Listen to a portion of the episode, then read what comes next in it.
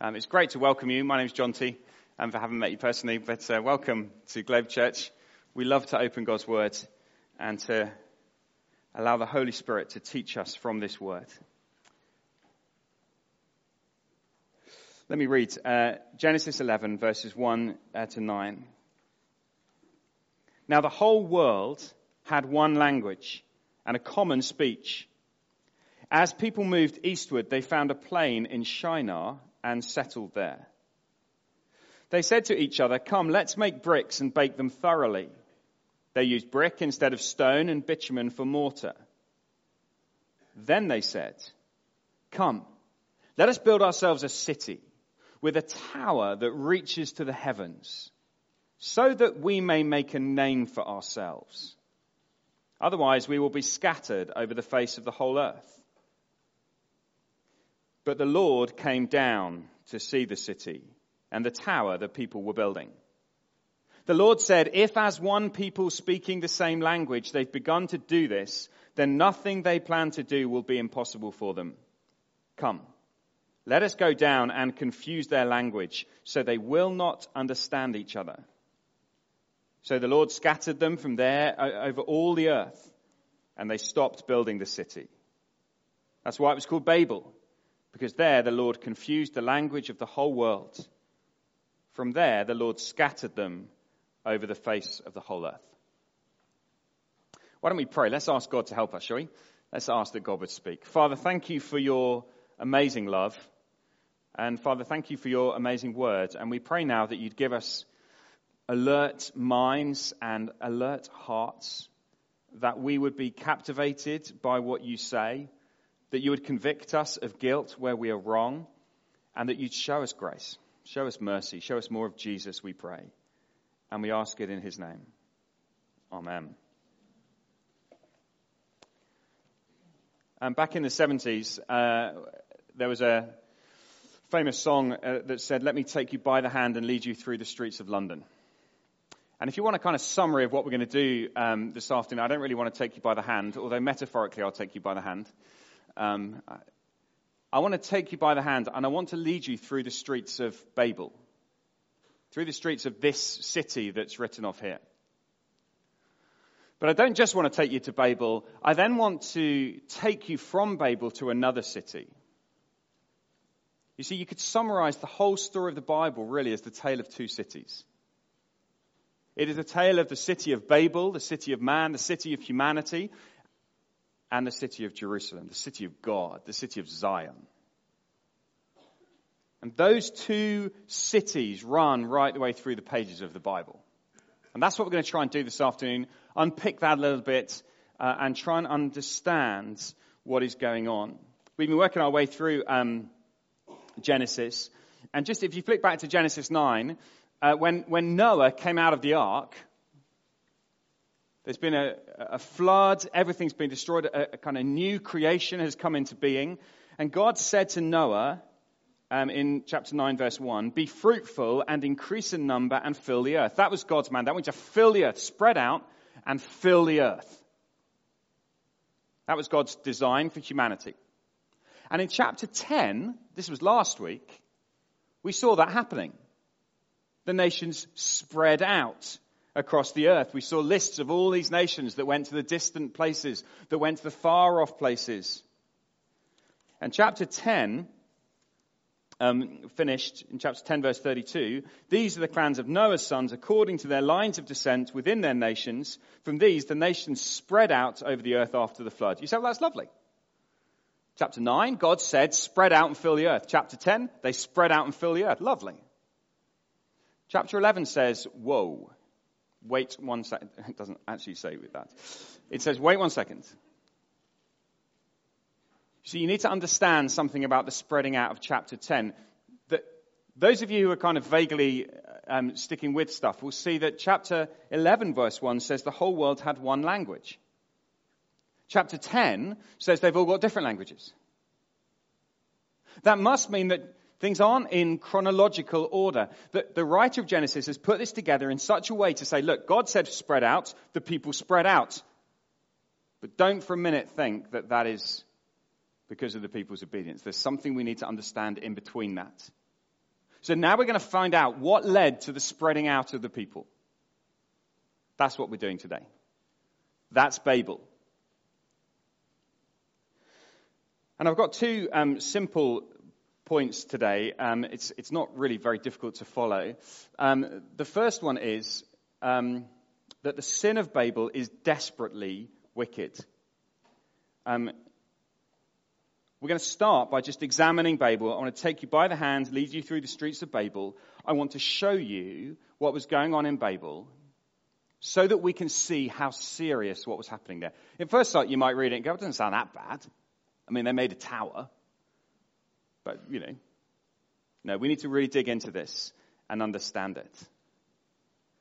So let's pick it up from chapter 11, verse 1.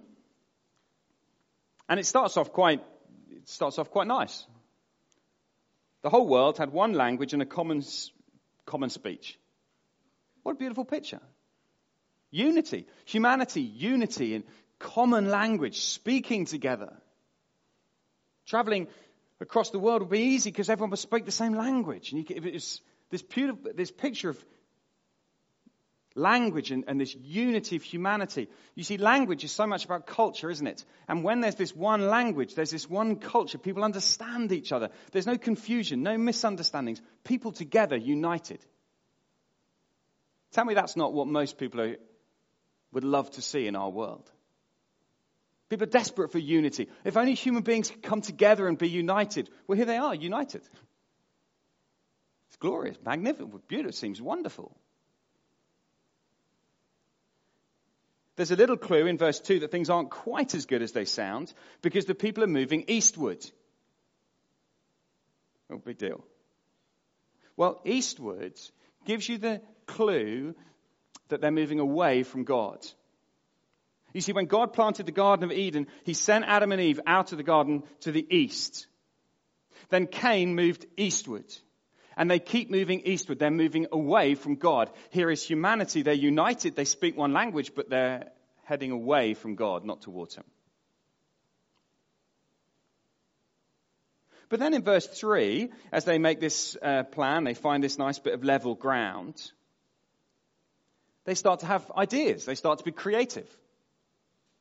They gathered together, got one language, and they said to each other, Come, let's make bricks and bake them thoroughly. They used brick instead of stone and bitumen for mortar. They're advancing. They're using creativity and ingenuity. It's often, isn't it, in cities that creativity thrives.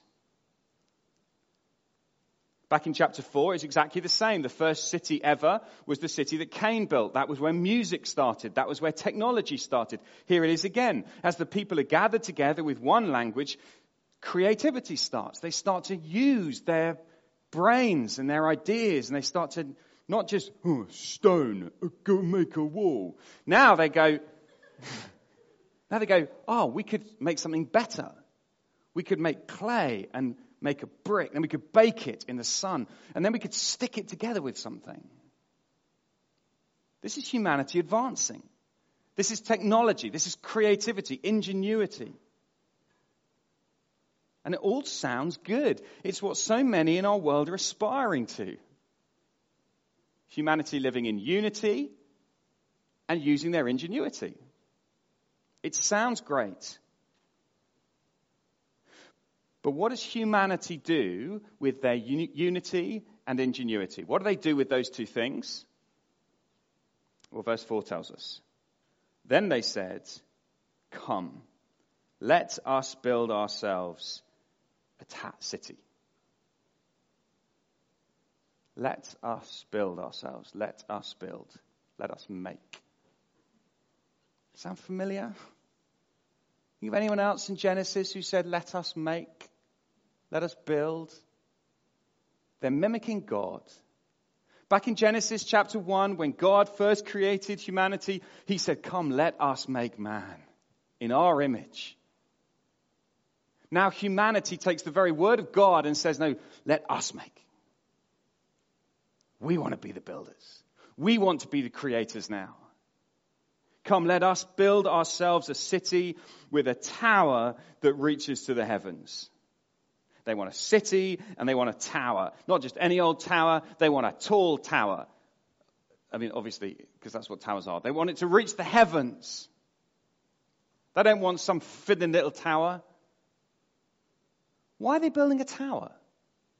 What do they need a tower for? It's not like they're strapped for space. You know, in, in, the city of London, right, you can imagine that sometimes it's sensible to build a tower. You get a lot more people in. But it's hardly like, you know, it's densely packed in. They're the first city. Oh man, we're really cramped. We're going to have to build up. People have got all sorts of ideas about why they built a tower. Some people think they built a tower to some kind of religious significance, that it was kind of some sort of trying to bridge the gap to heaven. I don't think that, I don't think the Bible says that. I think the Bible tells us why they made a tower. It tells us that in verse 4, doesn't it? Let's build a tower so that we may make a name for ourselves. That's why they want a tower. They want a tower so that they look good. It's the first ever status symbol. You ever seen someone driving around in a gold plated supercar around London? If you never have, there's a couple of weeks in summer when you go to around the Mayfair area and there are loads of them. Because they all get, uh, all the kind of guys who own these things bring them all over and they drive around at 20 miles an hour in. Why would you ever need a gold plated car? Do you know the most expensive pair of trainers in the world? 2.7 million pounds for a pair of trainers. Why would you ever, that seems, why would you ever wear those? Well, you wouldn't ever wear them, would you? This is the first ever status symbol. This is the first ever attempt for humanity to say, hey, look at me. Look at our tower. Look how high it goes. Look how great we must be. The tower is them showing off. It's not about the usefulness of the tower. I doubt they did anything in it. It just stood there. Pointless, but pointing to themselves. Humanity does this all the time. We find all sorts of ways to show off how great we are, even if it's completely pointless. Have you ever watched guys pulling trains with their teeth? Right? They have competitions to see who can pull the heaviest train with their teeth. That serves no useful function. At no point are we going to go, oh, power's out. Tell you what, it's all right. We'll get Bert. Bert, come and pull it with your teeth, mate. We're never going to do that. And yet humanity has always had this obsession with who's the strongest, who's the fastest, who's the tallest, who's the richest. We want to make a name for ourselves. And that is what humanity does with unity and ingenuity. This common language and this creativity, they use it to point to themselves. Now, in many ways, I don't think Babel was a particularly wicked, it doesn't say that there was a violent city. It doesn't say that there was terrible stuff going on there. In fact, it sounds like quite a nice place where they were getting on with each other and building a tower. But you have to understand that when humanity chooses to make a name for itself, it is deeply wicked. There is something deeply, deeply wrong. And that's what's happening in Babel. They want to make a name for themselves. And they want to make a name for themselves so that they will not be scattered over the face of the whole. Ah, you see now. God's plan was that they would spread out over the whole earth. In Babel, they're saying, no, we don't want to do that. We want to be gathered together. This is secure. We don't want to be scattered. We want to be in the place with the tower. I don't want to be away from the tower. Here is humanity in defiance against God, in unity with one another, building this tower. And as we walk through the streets of Babel, we see a city that is obsessed with itself, obsessed with humanity. And this city of Babel is not just kind of, oh, that's a random little city. Who cares about that? This becomes the prototype of a whole string of cities that come after. Babel is the same root as Babylon. This becomes the, the, you follow through the story to the great city of Babylon. You know what happened in Babylon? Okay, just keep, keep a finger in um, Genesis 11. Uh, go to Daniel chapter 4, just very quickly. Let me just show you. This will make the point that nothing changed in Babel. Daniel chapter 4, uh, which is just after Ezekiel, uh, page 888. 8, or 889.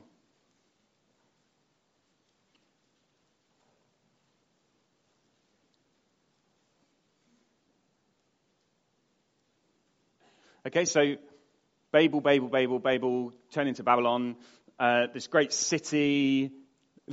At this point, there's a king called Nebuchadnezzar. Listen to what he says. He's not even subtle, all right? He's not even trying to dress it up or hide it in any way.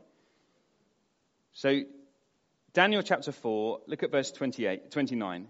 Twelve months later, as the king was walking on the roof of the royal palace of Babylon, he said, is not, not this the great Babylon I have built as the royal residence by my mighty power and for the glory of my majesty? Nice bloke. Do you see how it's not even, it's not even subtle? And it just traces its roots right back to Babel. Is not this the tower that we have built by our power for the praise of our glory? They want to make a name for themselves. And that same desire lurks in every human heart since Babel. The desire to make a name for ourselves. We really care about our names, don't we? I don't know if you consider yourself to have an unusual name. You'll know if you have an unusual name because you'll have had that horrible experience as a child of going into a shop and going, How oh, can I get a keyring with my name on it? and you stand and you flick through. You flick through all the names, and of course yours isn't there. And it makes you feel like a nobody, doesn't it? I mean, how many John T's are they ever going to sell? There's no much call for it.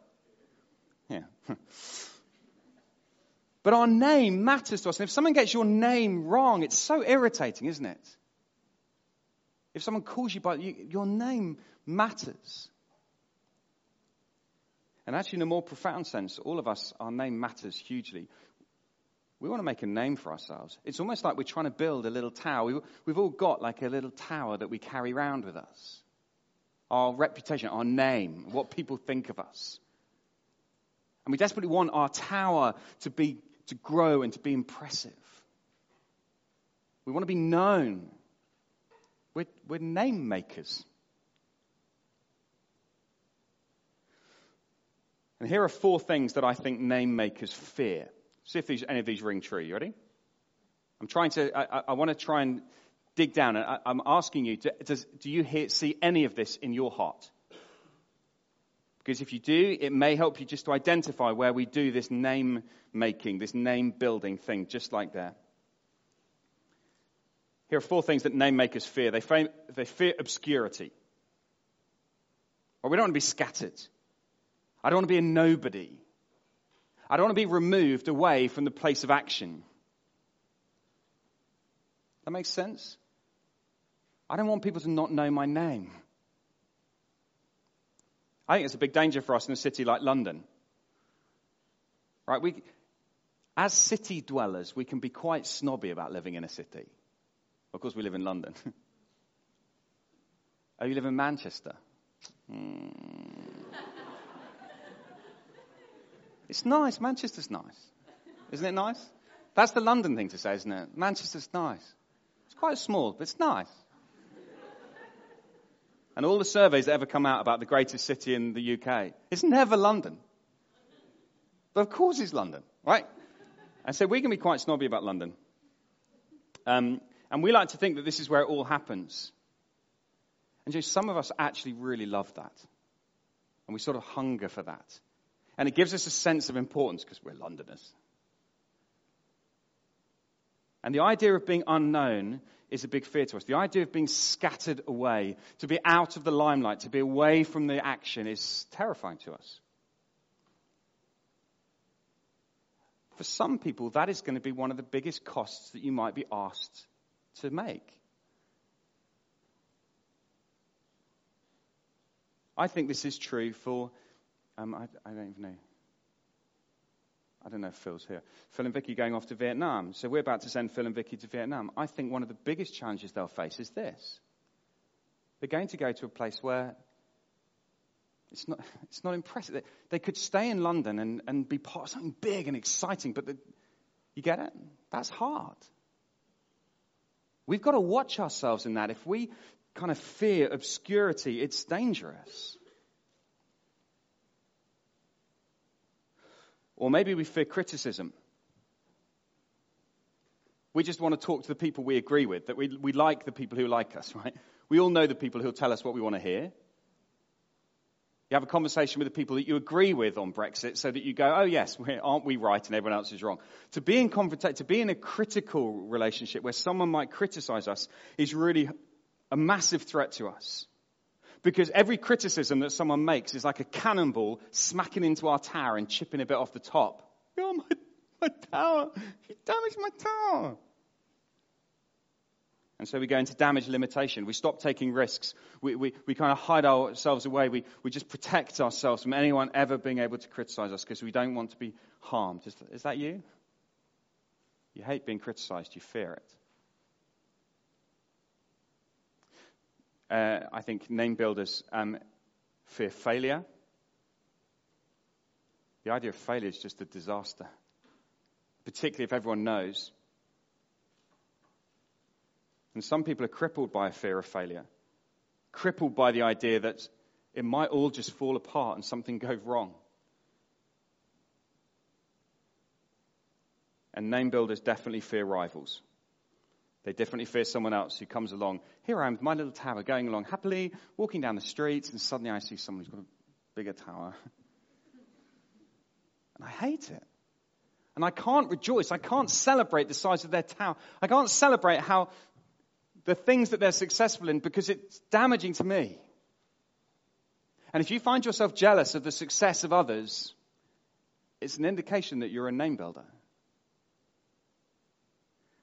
I've got to tell you that all four of those things are things that I struggle with. As I've prepared this this week, they've been like arrows to my heart. And it's made me see just how much I'm obsessed with my name. And it was wicked in Babel, and it's wicked today in my heart. And look at God's reaction, verse 5. We've got to see this. Look at God's reaction. Here they are making the name for themselves. Verse 5 But the Lord came down to see the city and the tower that people were building. Oh, it's funny, right? What does God do? He comes down. He comes down to see their tower. Got it? We're building a tower. It's going to reach the heavens. God's in heaven.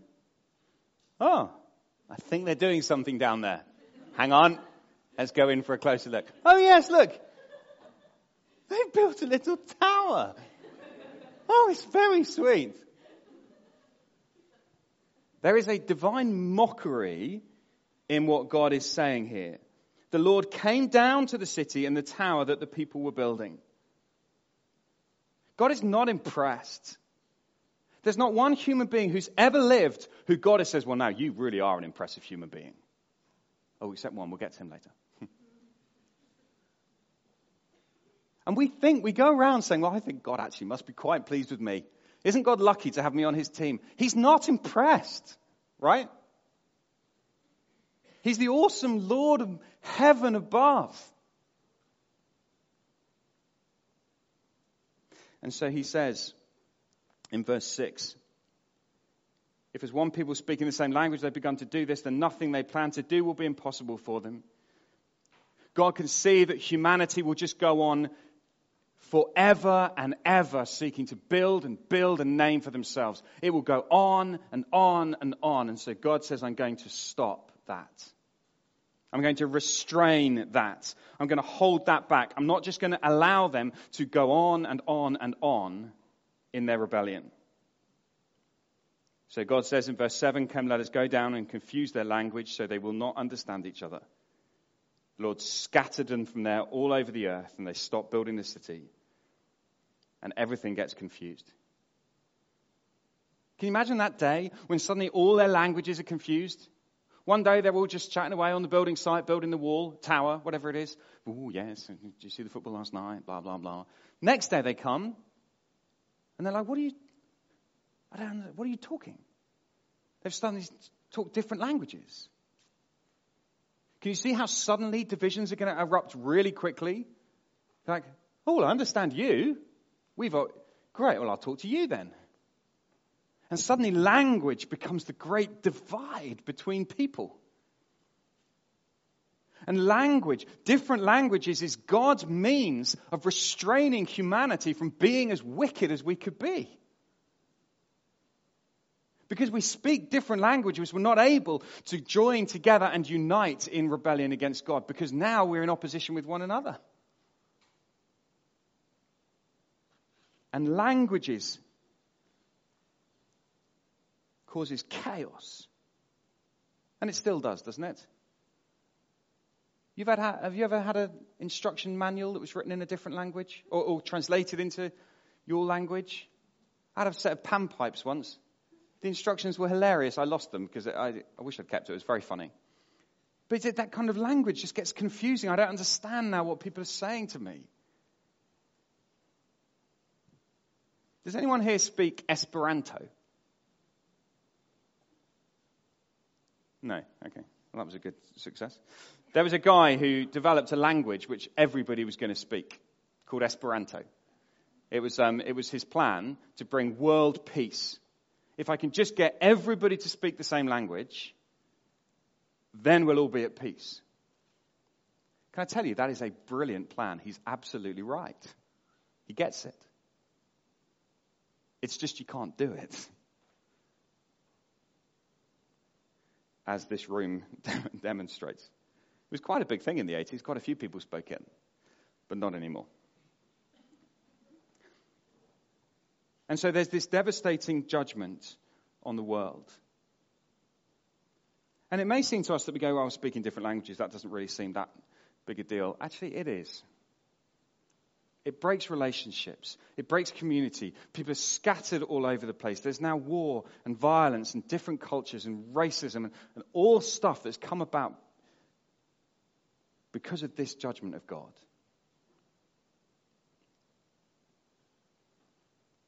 We may say this doesn't sound like a very kind thing for God to do. I thought God was about order, not about chaos. He's absolutely about order. But when humanity rebels against him, he does act to stop it. He acts to restrain what is wrong. And so the people are scattered. And if you've ever known the frustration of language differences, if you've ever felt that, you're beginning to feel something of the reality of the world that we live in. It's what name builders deserve. So that's Babel. Babel is the city the city that sought to make a name for itself, and the city that was judged by God, the city that was stopped from being built, and the people were scattered all over.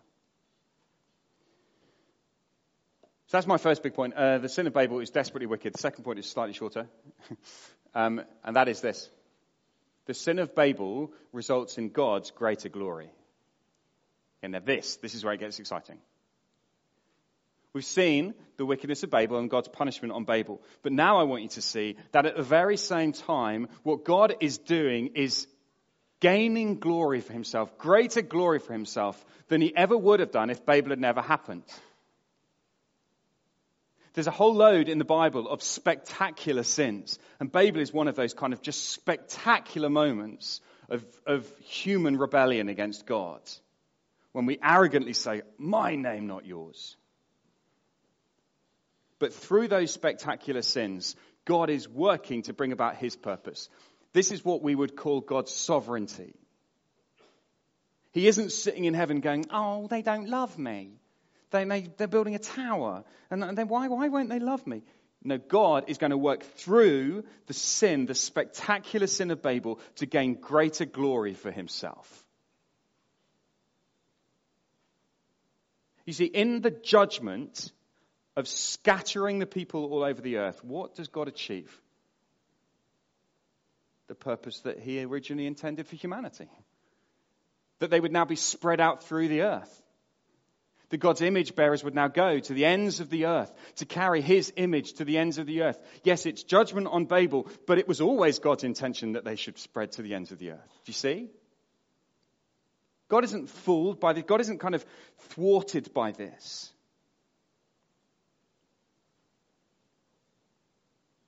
And as the people are scattered to the ends of the earth, over the face of the whole earth, God is gaining greater glory for himself because from the ashes of Babel, God is going to create a new city. Against the backdrop of Babel, God is going to build a new city. A city of true unity. A city of true diversity. A city of true beauty.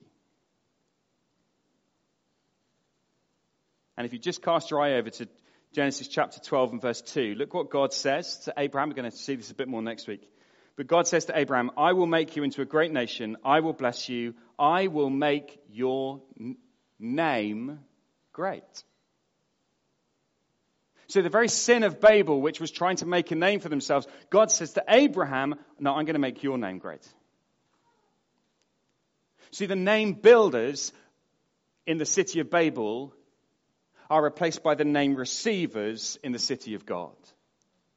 The city that God is building, where He says, No, I will make your name great. You don't have to build your name. I will do that.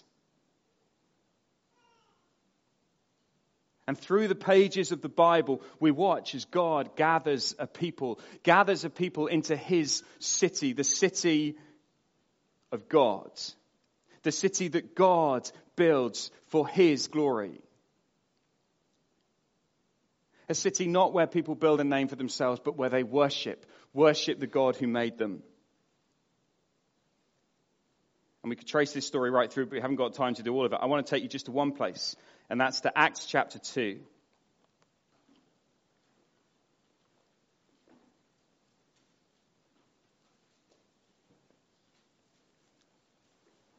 Acts chapter 2.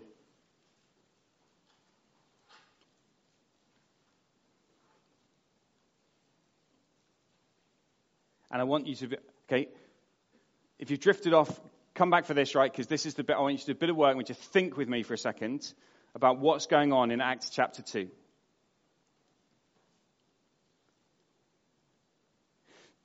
I'm going to read from um, Acts chapter 2, verse 1.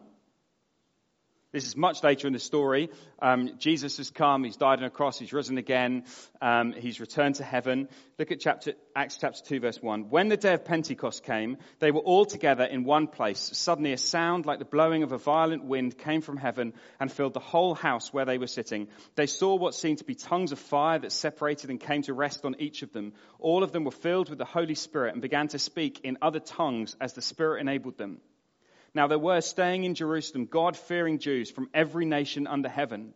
When they heard this sound, a crowd came together in bewilderment because each one heard their own language being spoken. Utterly amazed, they asked, Aren't all these who are speaking Galileans? Then how is it that each of us hears them in our native language? Right, here's the point, okay? Here's what I want you to think about. Why is that, what we've just read in Acts chapter 2, why is that better than when in Babel, before the judgment, they had one language? What is God doing here on this day of Pentecost as the, these Galileans speak? What do the people hear? They hear their own languages. I think that's quite surprising. It isn't that they're all able to understand the one language that's being spoken. They hear their language. Do you see that miracle? And what we're being told is that God's great plan for his city is not that you would have one language, one speech. God's great plan for his city is that there would be a diversity of languages, a massive range of languages where we can understand one another, but we speak in our own language. Because God's plan, God's greater glory that He's achieved through Babel is that His city will be a city of true diversity. A city made up of people from all over who have come to see that Jesus is king and who now speak the praise of God in their own language.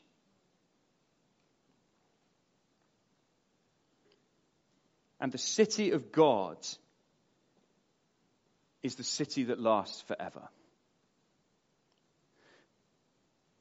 Babel, Babylon, London, the city of humanity, the city where we try to make a name for ourselves, is heading for destruction.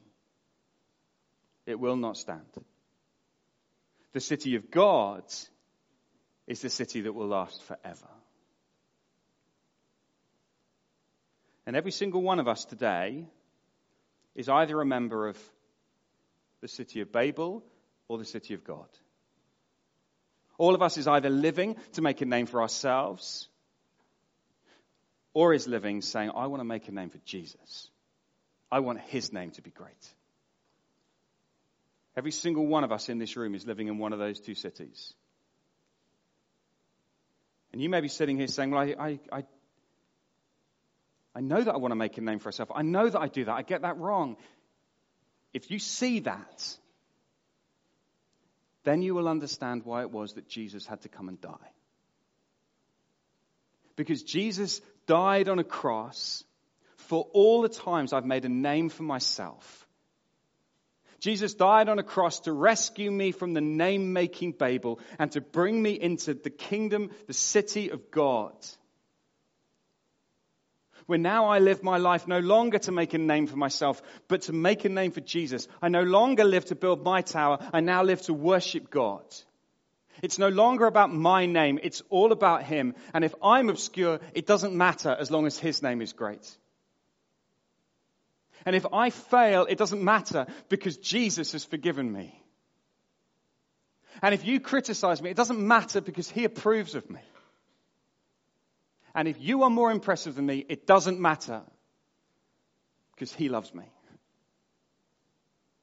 It is the most liberating place to live as I recognize that I no longer have to make a name for myself. Now, let me just land this um, practically, I hope. Because it may be that some of you are studying architecture or engineering. Maybe some of you right now are designing a tower. You need to stop that. no.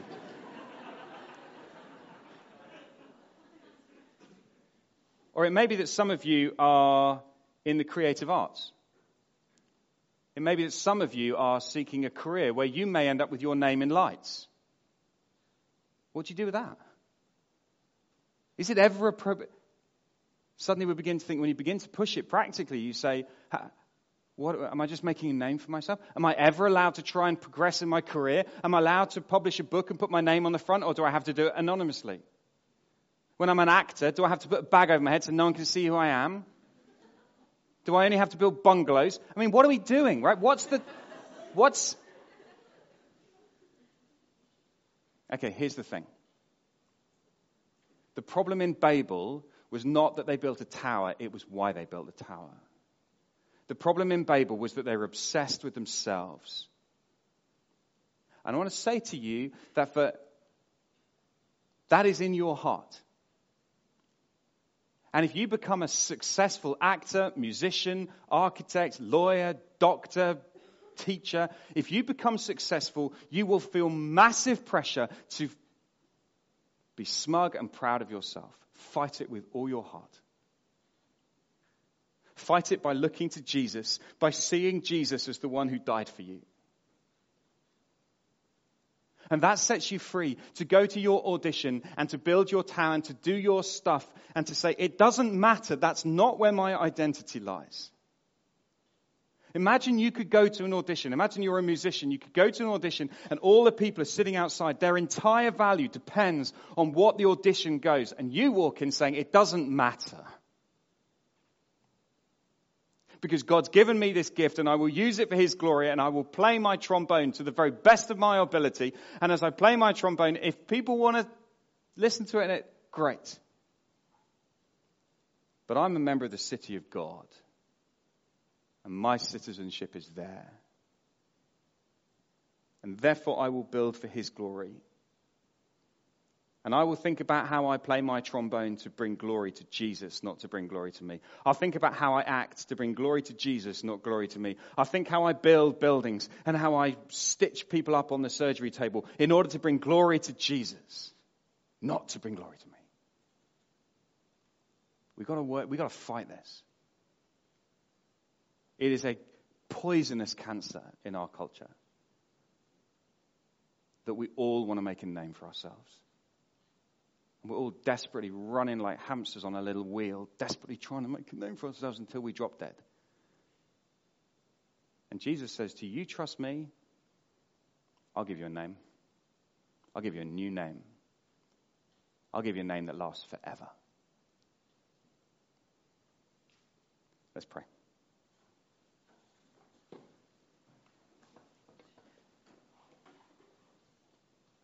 Heavenly Father, we We're sorry. We're sorry for the times when we do exactly what they did in Babel. We're sorry for the times when we try to build our tower. When we, we don't want to be scattered. We want to make a name for ourselves. We want to be prominent. We want to be seen. Father, we pray that you would humble us. But not just that you'd humble us, but you'd help us to see there's a better name. There's a better tower to build. There's a better worship. There's a better glory to pursue. There's a better city to live in. Father, this afternoon, would you call us to live in the city of God and to delight to be there? And to live in this city of London as citizens of your city. That we'd be different, that we'd stand out, we'd shine in our workplaces because we're not like others. Oh, Father, forgive us. We get it wrong so often. Change us, we pray, in Jesus' name. Amen.